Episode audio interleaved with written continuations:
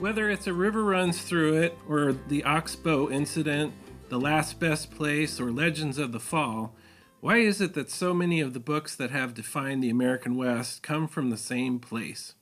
This is Breakfast in Montana. I'm Russell Rowland. And I'm Aaron Parrett, and we're going to spend the next half hour talking about two books from Montana, one from the past and one from the present, in an effort to understand what it is about this magical state that inspires so much incredible writing and so many memorable books. So pour yourself a good strong cup of coffee and spread some huckleberry jam on your toast. And welcome to Breakfast in Montana. Welcome to Breakfast in Montana. We're going to talk about two books this episode. The contemporary author we're going to discuss is Earl Craig, whose new book of poetry just came out. It's called Woods and Clouds Interchangeable. And the other author we're going to look at is the deceased poet Ed Lahey, his collection of poetry that Mark Gibbons rescued just before he died, which Drumlummon put out last year called Moving On. One of the things that's pretty interesting about these two guys is that they're both basically working class poets. Yeah, I think that is an interesting point of overlap between the two. Earl is a farrier, he shoes horses for a living. And yeah. and Ed Lahey, he did a lot of different things, but most of it manual labor in and around the mines in Butte and Corbin, Montana. I guess one difference between them would be that um, Earl kind of came to the uh, manual labor uh, by choice. I mean, he's he's a he's got a master's in poetry, and he comes from back east, from Ohio, at Ed, it almost seems like that was that was all he really had as as an option, right? No, um, actually, they're both similar in that respect. Also, oh really? Ed, Ed was also a scholar. I mean, he went to U of M, and um, Roger Dunsmore said he had a pretty uh, exclusive scholarship to a college back east. I can't remember off the top, top of my head where, but um, you know, clearly well educated, and also I think did some teaching. Okay, um, but you know the ethos of his poetry is definitely working class. Mm. Um, so maybe they're a little divergent in that respect. You know, Earl right. is a little more cerebral. Yeah, he is. But there's plenty in Ed Lahey that, you know, I think for a lot of those 70s Montana poets who we associate with the working class, like Richard Hugo, mm-hmm. you know, Ed had a foot in both worlds. He was also really erudite and you know, there's these poems are full of allusions to Nietzsche and mm. and people. And then you know, Earl is a horseshoer who talks about Catullus. I also love the fact that so Earl talked, and you'll hear it in his interview, uh, a lot about how he really labors over his poems. They're not nearly as uh, spontaneous and sort of random as they seem, and uh, that was one of the most fascinating things about talking to him was finding out how how much time he puts into it because it feels like they he does. I mean, they when you read them, they just feel like there's um, there's something going on that that's sort of incomprehensible that but you feel it. Right. I th- I think what you're getting at is they feel like they've been really carefully and methodically yeah. put together. Right. Even though there's also this really spontaneous sense of what did you call it, randomness or yeah, like uh, non sequiturs almost. He's open to accident and chance. Right.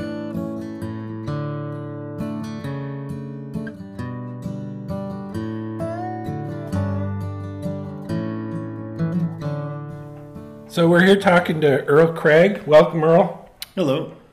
Good to have you. Yeah. Hi, Earl. Hello. we're hanging out at Earl's house. This is nice. You like it out here? Yeah. How long have you lived out here? We uh, moved into this house in um, right around Thanksgiving of 2003. Okay. Yeah. Oh, you've been out here a while. Yeah. We bought the the ground in 01 and then had the place built in 2003 in the fall. And you moved here from where? Uh, well, we were living up the valley in Clyde Park and Wilsall area. Right. But where are you originally from? Oh, I, I was raised in Dayton, Ohio. Oh, wow. Yeah. And I came to the University of Montana in 1990 or 91 for undergraduate English Oh, for undergraduate. Okay. Yeah. Did you do- the graduate program there too? No, I uh, did a graduate, a three-year MFA at um, UMass Amherst. So talk to us about woods and clouds interchangeable, Earl. All right. Anything in particular? Why that title? Um, well, the title, uh, when I the title was came way you know late in the game after I had put together the whole book, and the way I look at titles, rather than picking a title of a poem that everybody is going to go and say, well, that's the title poem. That must that's the that's what he feels is maybe one of the most important things in the book. I usually try to steer away from doing that. A lot of times I'll just find a line or a phrase, a couple of words in, a, in somewhere buried in the book that I feel is tonally appropriate. It mm. kind of sits like a cap on top of the book or an awning or something. Mm. So what I'll do is when it's time to reassess what when it's time to choose one, I'll just go back through the whole book, but this time specifically looking for something that jumps out that's interesting and woods and clouds interchangeable kind of rose to the surface just as a phrase that tonally I felt was good for the book. There were some jokier ones. The runner up was briskly jerked rugs. And that I really liked that one as well. That was right there. And I talked to different friends and just thought about it. But I just felt like uh, Woods and Clouds interchangeable was a little bit more, yeah, tonally right. It fits your. It fits. Yeah. So Thanks. I- I'm curious about the, the theme that's kind of a running theme in this collection, the who was theme. hmm Yeah. When you read in Helena, you you were working with that. There kind of are three things going on in this book. One of them is the, the, the Who Was series, and then that long poem at the back of the book, which is in 20 pieces. And and then the, the rest of the book are what I would call the normal or standard poems that have titles. Mm. And, and basically, while I while I was writing the poems over the last five years, I wrote a couple of the Who Was poems. They're just separate. I thought I'd write as many as I could or wanted to, and then at first I thought maybe it would be a uh, a chapbook. Mm. Then I thought, no, maybe this is something. Maybe I'll write sixty or seventy of them. It'll be a totally its own book. Then I thought, no, that, I think I'll uh, I'll have them in the book, but but in their own section. And then finally, I arrived at the current setup, and that is every fourth poem is one Oh. of these one of these Who Was poems. Okay, I didn't notice that. So I spent a lot of time thinking about what is too much. You know, mm. writing 60 of these, would that become tedious for a reader? Or more importantly, for me, because that, mm-hmm. you know, for, Sure. I think writers, we, we feel, we feel it when we, when we wear something out or we get to a spot where that feels right. And Where so this book is kind of a combination of three different types of poem. And then the, the job was just to see how to make them fit together and to create kind of ter- enough of a varied terrain for the reader. I do think about that a lot. Like what what is what is uh you know too much.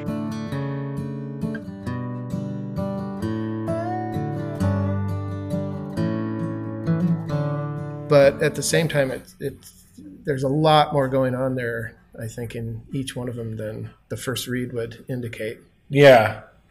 And you talked about that in your introduction to Ed's book. Um, right. Yeah. The same. I think that's another point of similarity is that they both really worked a lot on these each individual poem. And one of Ed Lahey's friends, Jack Waller, you know, described how he wrote poetry, and it was he would work on several at one time, and that just baffled Ed. Mm. He was like, "I'm a one poem at a time kind of guy." Um, Yeah. You know, and he went 20 years between books. Mm. So he, it was not for him about necessarily publishing them. Right.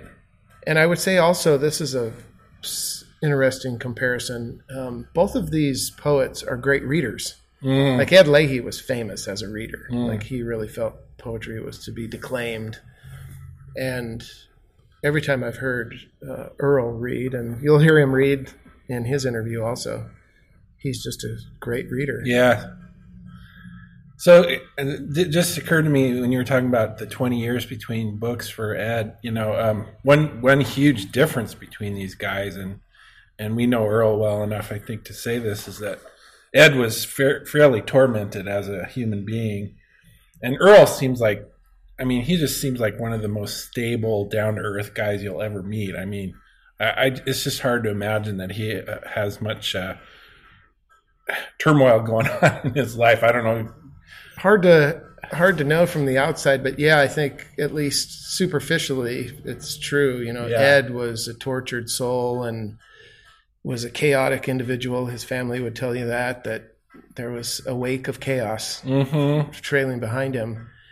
Um, whereas I think you're right. Um, I think of Earl as more than a poet, kind of you know this philosophical uh, gnome Yeah, and he's or got savant. just this wonderful enthusiasm for for life, and he, he's one of the most fun people I know to talk to about writing or the arts at all. I mean, he's he's uh, and one of my favorite people. Yeah, and his enthusiasm is a great word. He, I mean, he shows enthusiasm for whatever he's talking about, whether it's Mhm. you know, a, Uh, a, a horse. What do they call it? A horse hoof knife? What do you oh, call that? right? Yeah, Well, I can't remember what he called it. Yeah, You know, whether he's talking about insects or you know some coyote that went through the the yard. Hmm. you, you can see that in his poetry too. yeah.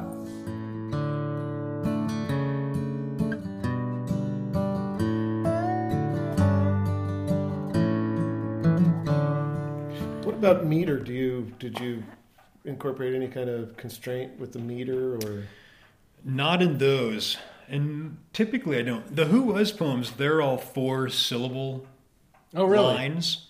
And so some of those awkward breaks um, were, you know, mandated by the syllable count. And um, I also wanted to do that because I, I found that doing that, you know, you, like any form, you have your hands tied, and it, and then you make choices that you might not have made. So I would I would have a, a way I wanted to say something, but that one word was three syllables, and I own, and and so I would you know Right.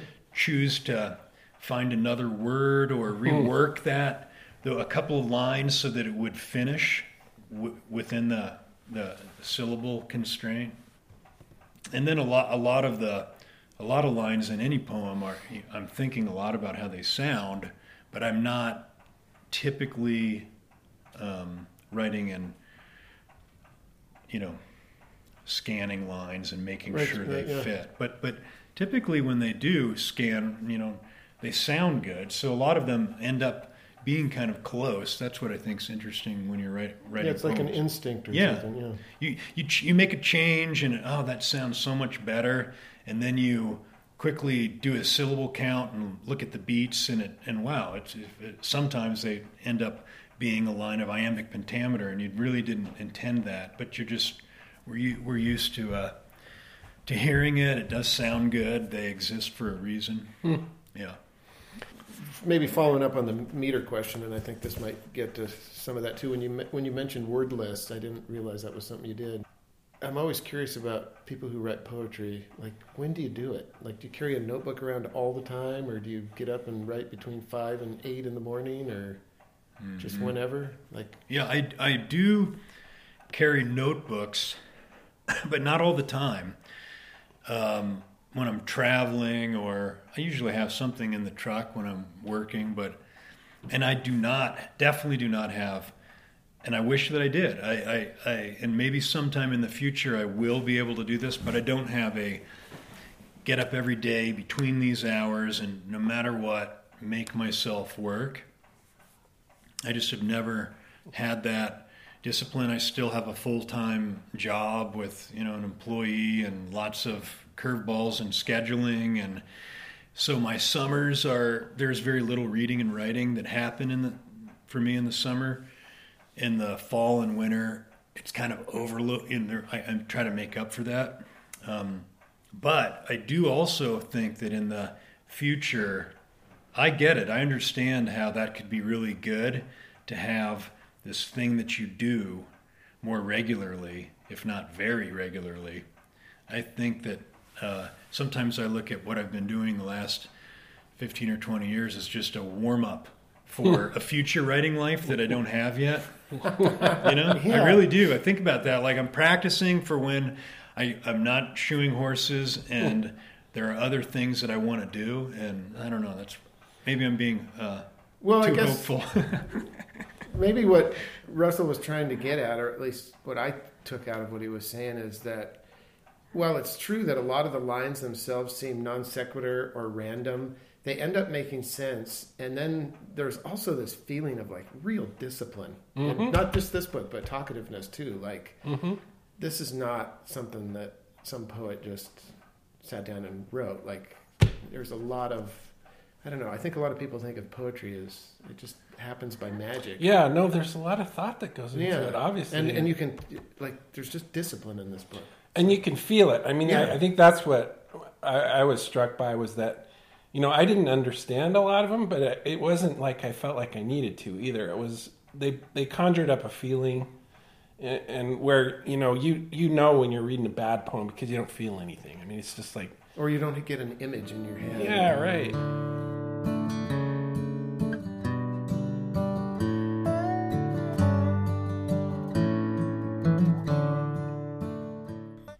So one of the things uh, about this book that was interesting, and he talks about it in the interview, is he had three sort of themes running through it, and one of them was he had a series of poems uh, that started with "Who was," and they're just sort of brief, like almost historical uh, reflections on s- certain people, most of them famous people.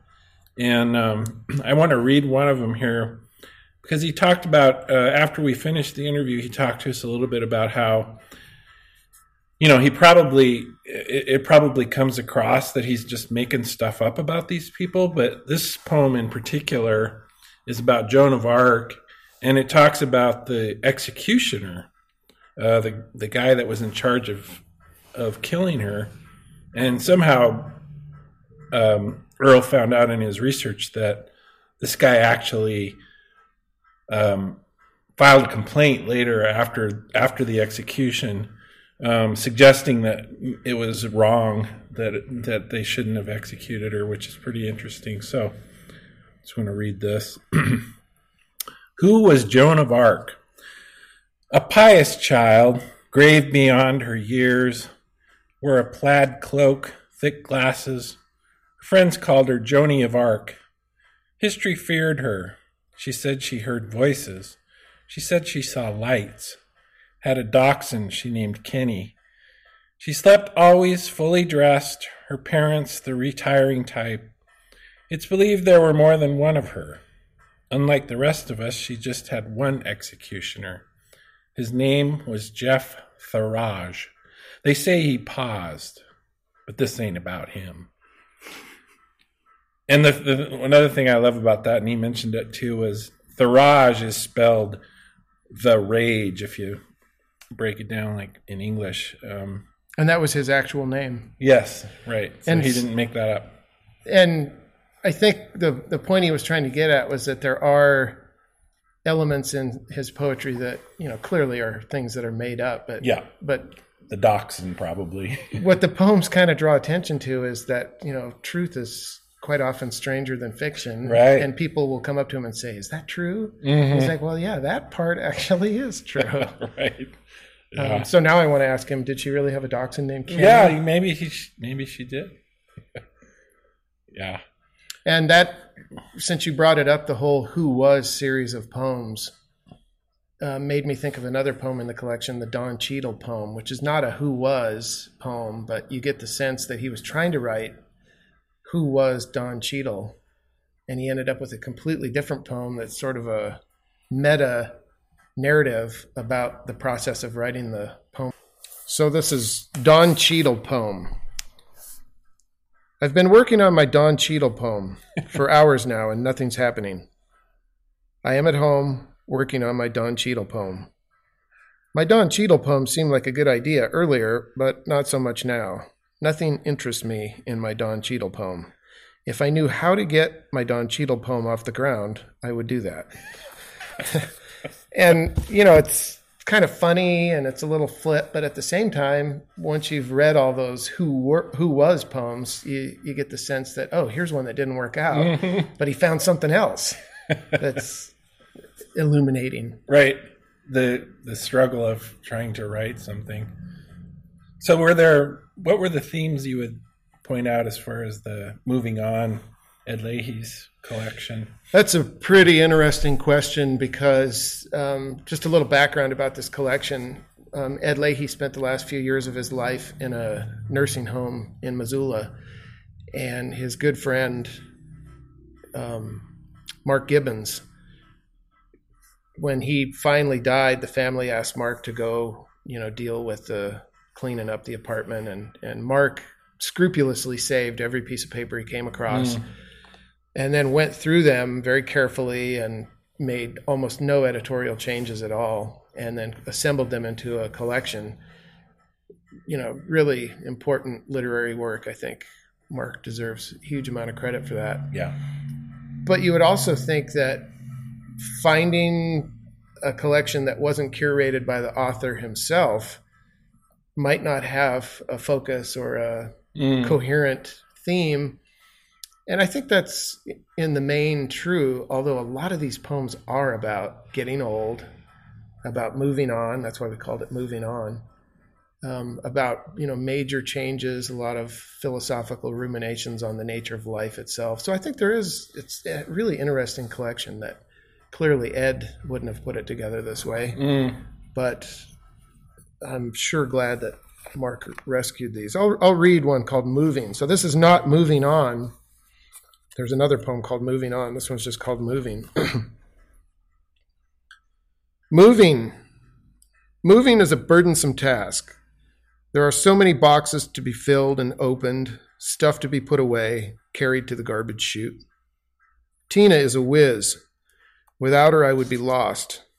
Moving is like dying. I am almost 70. My time is nearing. Thanatopoulos means death in Greek. There is clarity in death, stuff for the garbage chute. A wedding just went by outside my window, horns honking, tin cans tied to the wedding car. Life is moving. We think we are going somewhere. Some believe in eternal life. I believe in the garbage chute. What to throw out, what to save.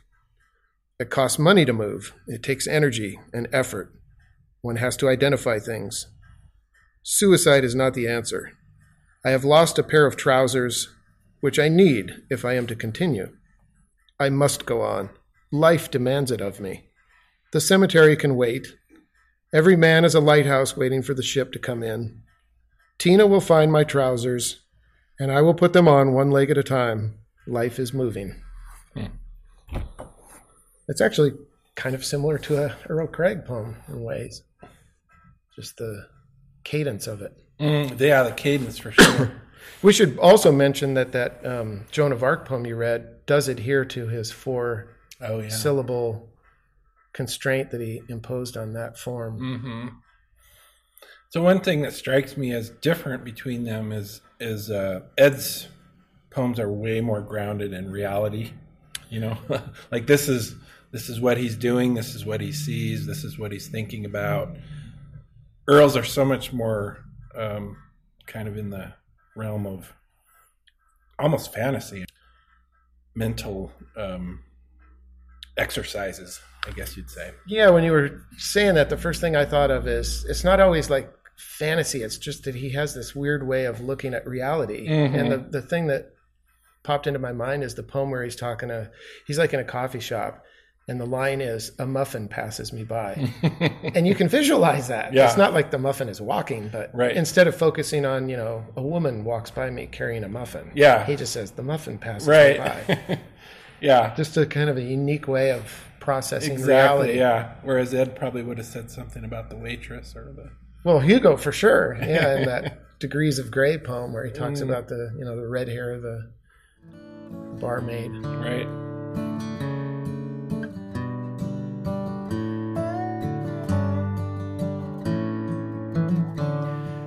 back to those rugs at the end. When I said they have, they're not, uh, initially they weren't allowed to have any type of. If there was a, a a pony in the beginning, he'd only get one line, and the hmm. next line, you know, I was always moving away from any type of content cohesion. Mm. But the but the flip side is what was really important for every one of those lines and all all through that poem was tonal cohesion.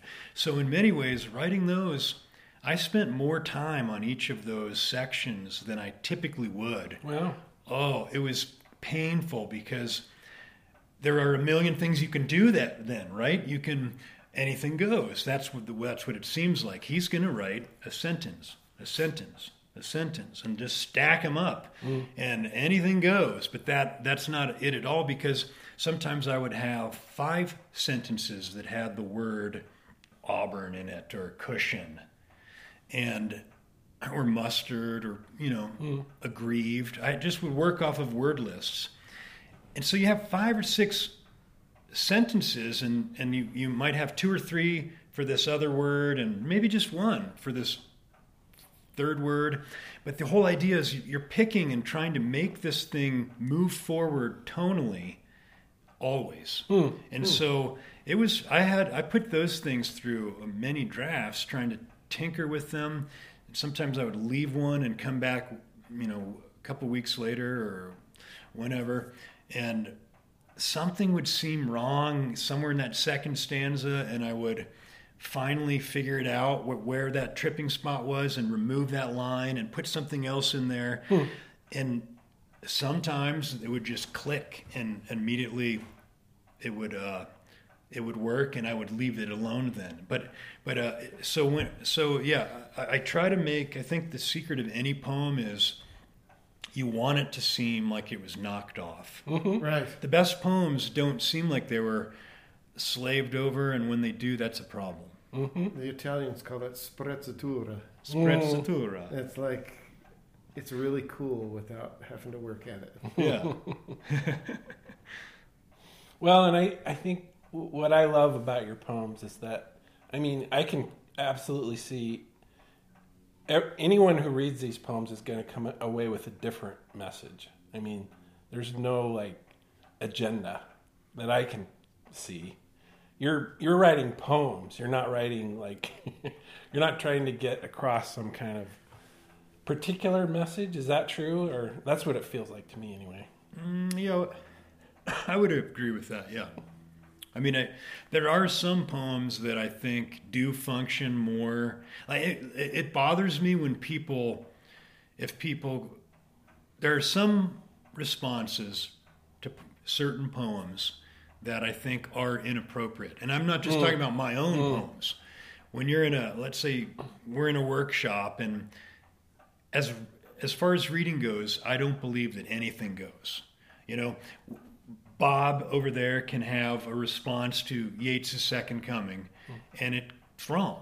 I mm. mean, not, you know what I'm saying? It's it's not it's not true that any reading of, of poems is is as good as the as the next one. Right.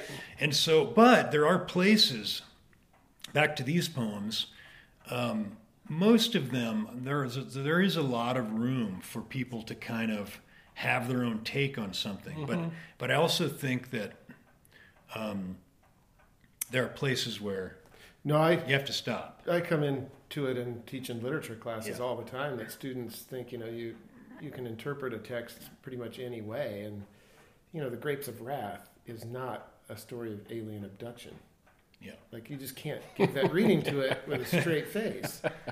Yeah. Um, but so I, I And some people always want to read in what they've been going through recently Mhm, or yeah. maybe in their life. And so I, I do know, uh, I have some friends and they're, they typically do want to read in very specific things that, that I think is, it's interesting. But then if you say, well, show me where in there that's going on. And, you know, sometimes if they can, but yeah, I mean, I, I steer away from the, from, from that. But one good example, when Aaron and I were working on this broadside you did of my poem Christmas, yeah and um, you chose you chose an image of the lady in the rocking chair Right. at the bottom, and you asked me, I don't know what you think about that, but and I, I liked it. It's red. She's red. She's knitting, and she's sitting in a rocking chair with uh, some knitting project in her lap. And you said, "Well, I, I, I chose that because I'm certain that that's a female voice. It's a feminine voice. The speaker is a woman." And when you said that, I thought, "What the hell is he talking about?" You know? and um, but it was interesting to me. So I, of course I went back and found it. I'm going to try to find that poem real quick, just so I can. I was going to say he should read a poem anyway. I was going to You ask want him to read this read- one? Sure, I'll read to this poem since we're. So this is Christmas. Christmas. It's midnight, and huge white rabbits zigzag the snow-packed road. I shock them along with my high beams. In my mind, I've lowered my window and am thumping the outside of my door with a ball bat. In my mind, I recklessly cut the cookie with the cheese knife. What do white rabbits eat, I wonder? And do they ever sleep, I wonder? I had a problem and I solved it. How I solved it is none of your business. okay, so I love that. Love that poem. so so that you mentioned the female voice, and I thought, wow, this is so interesting to me because you've got somebody cruising the road at night, and they're not hitting rabbits.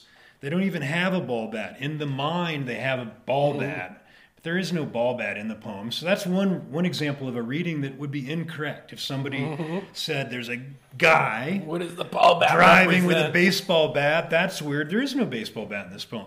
Right. Um, in my mind, I've lowered my window. The window could be up. Um, and am thumping the outside of my door with a ball bat. So that's not in the poem. It's in the speaker's mind. But back to the female thing. I poured over this thinking, where did he get that? And I do think I see it. Well, do you have any? Uh, Um, the thing that gave it away for me was there was just this kind of concern for the rabbit that I didn't think a typical male would have, even though she can project into the mind of a guy with a baseball bat, you know, beating Right. the door.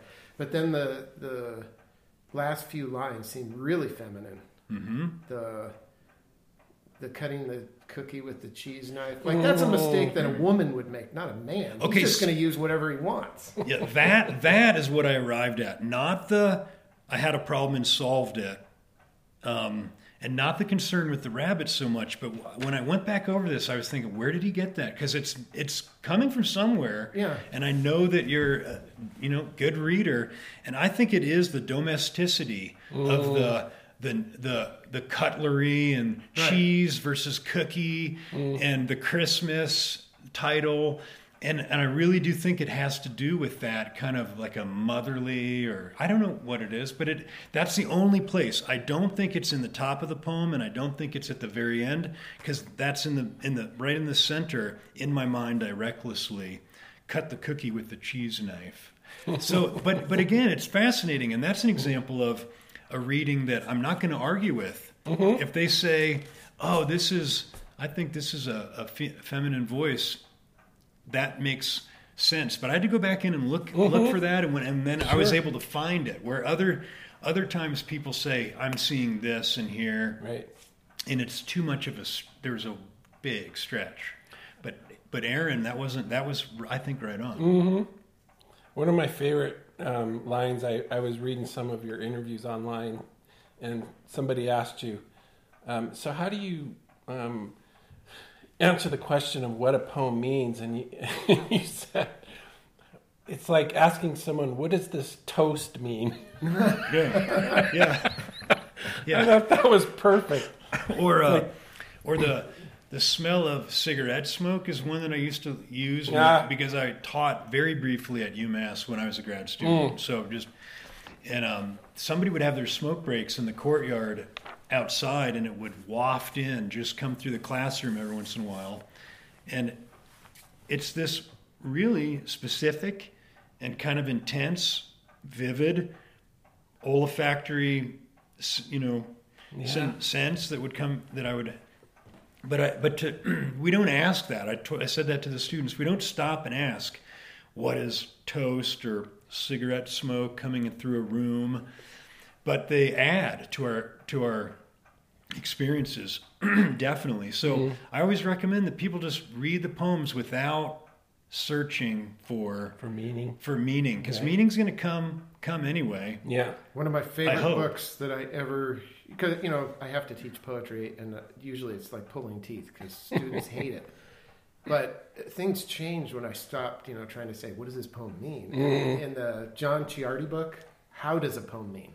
Ah. Much more fruitful. Like, Oh, yeah. how is the meaning? Which was what we were just doing with the Christmas poem. Yeah. It's like, how is the meaning generated? Not what does it mean. Yeah, that's uh, that is. I wanted to ask you to read this one too. Who was the sun? Who is the sun? Before the sun was the sun, the sun was other things. Used car salesman, Bible salesman, door to door gourd salesman, circus employee, early orthodontist, warrior, witch, black hole, wind in the grass, snake in the grass, then car salesman again. That was eons ago. Then the sun became the sun, our great enabler, endurance personified, witness, savior, silent partner, savage, stoic, cynic. The son partied, was a talker, grew weary, made a comeback, had a heyday, then lost traction, again grew weary, used cars, gourds, Bibles. I love that. What does it mean, Earl? Well, let me tell you. Pull up a chair.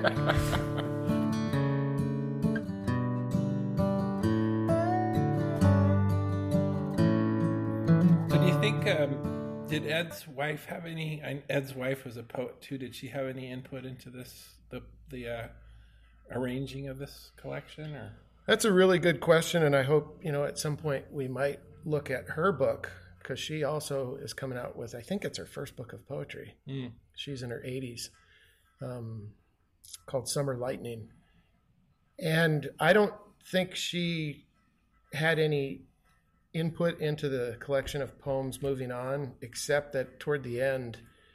She approached Mark and said, "Hey, I, I wrote this poem about Ed Right. that I wonder if you guys would include." And you know, I think Mark wondered how Drumlummon would, would view that. But when I saw it, I was like, oh yeah, we have to, mm. we got to get this in there. It's an awesome poem, and it I think gives a insight into who Ed was from the perspective of his life outside of poetry. Mm.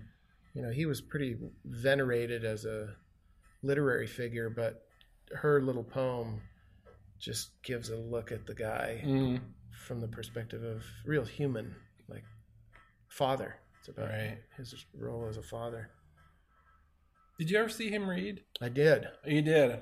I heard he was amazing in person. Unfortunately, when I saw him, he it was you know maybe the last year of his life, Oh, and he was pretty. I talk about it in the introduction here. He was pretty disheveled, but still a towering presence. He was Mm. a he was a tall guy, um, and you know he totally captivated the audience. This was at uh, the Florence Hotel, probably around 2010, I think it was, maybe 20, 2008.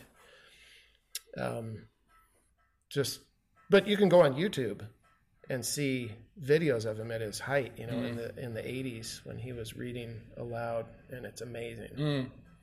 Seems like a lot of his poems can be appreciated a lot more when they're read out loud. I know when I was at the when we had the reading and uh, billings for Butte uh, literature, and several well-known poets read his poems. I was really blown away by those. Yeah. Hearing them out loud. That is true, and I think you know one difference between these two that we might talk about, or maybe it's a point of similarity, but it's just different. Um, the poems, in both cases, I think when you read them on the page, are different from when you hear them read aloud. Um, in literature, people who teach Shakespeare always talk about you know Shakespeare on the stage versus Shakespeare on the page. They're just two different experiences, and I think that's really true of Ed's stuff for sure. I think less maybe with Earl. Mm-hmm. Yeah, I would agree. Yeah. You know, Earl's poetry is, I think, poetry that you could read. Just yeah, sit it's, and read. It's I I read through this this uh, collection in one sitting because I was, and I don't usually do that with poetry. I usually have to take it in small doses. But yeah, That's also a really good point. Um, you know, before we started recording here, I was saying that I've read more poetry in the last year, probably Yeah. my entire life before Right. that. Um, and I've gained really new insight and appreciation about what poets actually do. You know, Mm. I previously have always been more into narrative form, but talking to people like Earl and the experience of putting together this Lahey book have just made me realize that you know poetry is a pretty amazing form.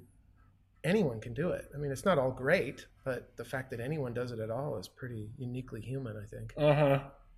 And clearly, anybody can do it, but the ones that do it really well are, uh, I mean, they're a different breed of writer. And you know it when you see Yeah. it. That's the thing. You know, Yeah. a novel, a good novel might take you two or three reads to appreciate everything that's going on. Mm-hmm. But a really awesome poet, it's just, it's immediate. We've been talking about two wonderful Montana poets. Earl Craig was the uh, former poet laureate of Montana just a few years ago. And his new collection, which is fabulous, is called Woods and Clouds Interchangeable.